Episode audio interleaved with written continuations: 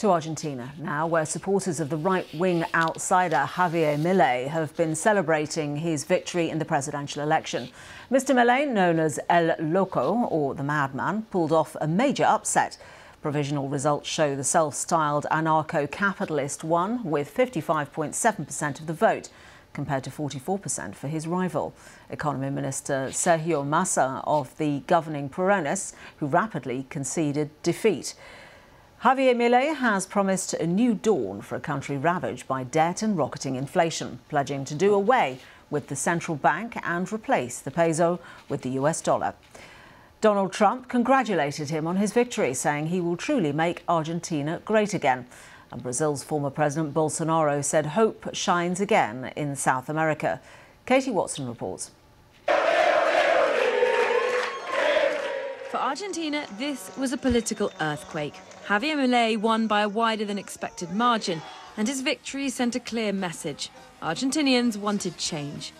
The situation in Argentina is critical. The changes our country needs are drastic. There is no room for gradualism. There is no room for half measures.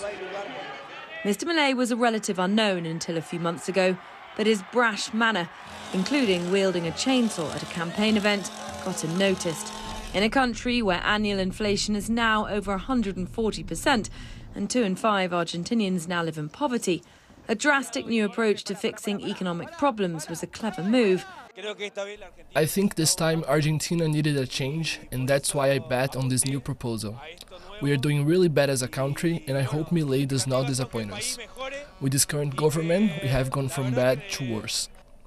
But the campaign was divisive, as his rival acknowledged when he conceded defeat.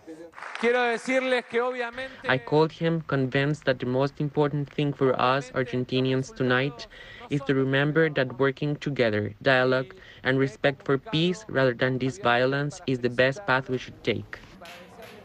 But it won't be easy for Milei.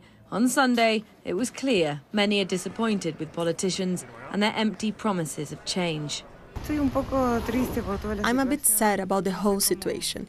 I don't know how this will help us move the country forward. At least we are voting and exercising democracy, but I'm not happy with either candidate. Mister Milei has also pledged to loosen gun laws and ban abortion, and he and his vice president have repeatedly been accused of lacking respect for democracy and calling into question the official number of victims during the country's dictatorship. All told, Milei's victory has been a shock for Argentina's traditional political scene. Javier Milei said he'd deliver change for Argentina, but few understand what that will look like. One thing's clear, it'll be unlike anything that's come before. Katie Watson, B B C News. Well, earlier I spoke to Mimi Swaby about Milei's victory.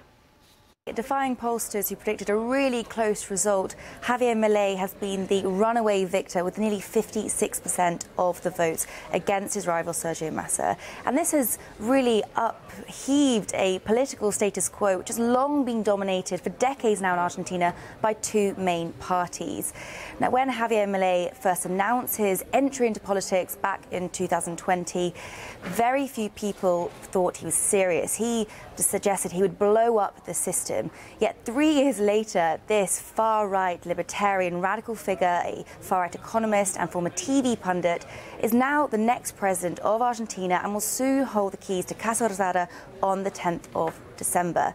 This has been an election race with surprises, twists and turns, but this outside radical figure with a campaign full of influences on social media, it's his combative and aggressive at times approach which has been seen as a bit of a lightning rod for angry voters at this economic crisis, and that is what has really galvanised people towards him.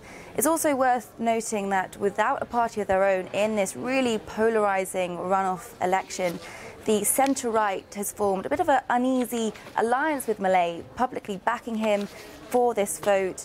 And now that is thought to help have pushed him really far over this victory line in this shocking and huge win for him. And he is promising an end to the soaring inflation and debt levels in Argentina. How does he propose to go about that?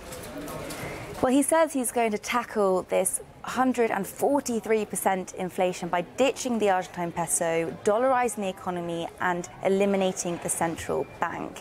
He has some interesting proposals of reducing the government size, which he says is his omnipresent kind of state, which has only caused people suffering throughout Argentina. He wants to get rid of the Ministry of Culture, Sport, and very controversially of Women, and merge the health and education departments. Aside from economic policy, though, he's some very controversial and divisive social policies he's proposed. He wants to ban or criminalise abortion, which was only legalised in twenty twenty, but then he also wants to legalise the free trade of human organs, as well as loosen gun laws. So he has some very interesting and polarising uh, propositions, but it's in the next three weeks before he takes office that we'll hopefully see some details for these pretty vague plans at the moment. So how he's going to do that, is he going to uh, dollarize the economy gradually or in one hit, which would have a huge impact on the markets, or is it going to be a last minute thing when he gets into office?